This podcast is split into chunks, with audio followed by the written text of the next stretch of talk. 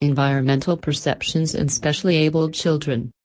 Written by Dr. Priyanka Moore. The origin lies here. Since the evolution of humankind and the development of awareness and perceptions of the environment, man has always been the epitome of highly acquired language and social skills.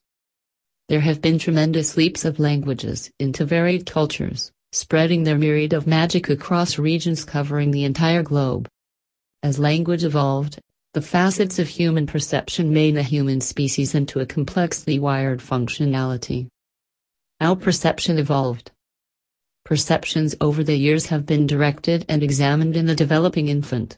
Similarly, evolution has contributed towards understanding and delineating the perceptual framework for the one of a kind. Specially abled.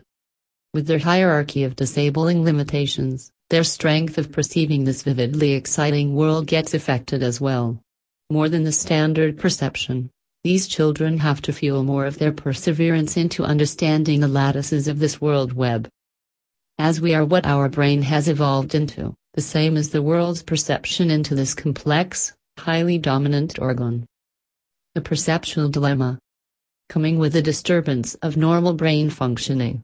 The perception of these children is added with more challenges, owing to visual, cognitive, motor deficits, making communication and social interactions difficult.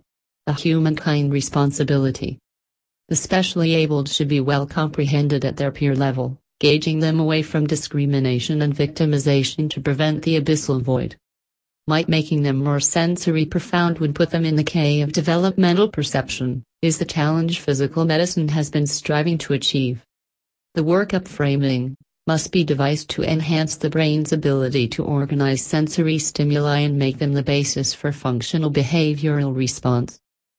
To begin with, primal arousal and awareness, in all environments, should be our primary goal for the children, making their interactions with the therapist and their peers an accessible entity. Encouraging floor play, handling multifaceted toys and grasps, addressing varied colored stimuli or absolute memorandums.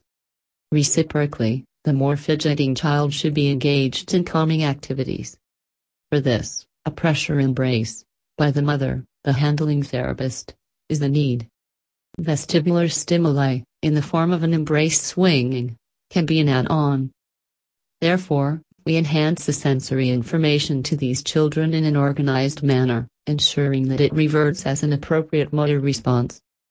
A community program that involves the child participating in a more insightful manner towards making special children more functional, almost the same, like their peers, in the community on a daily living basis, making them a functional member will aid to their recreational pursuits.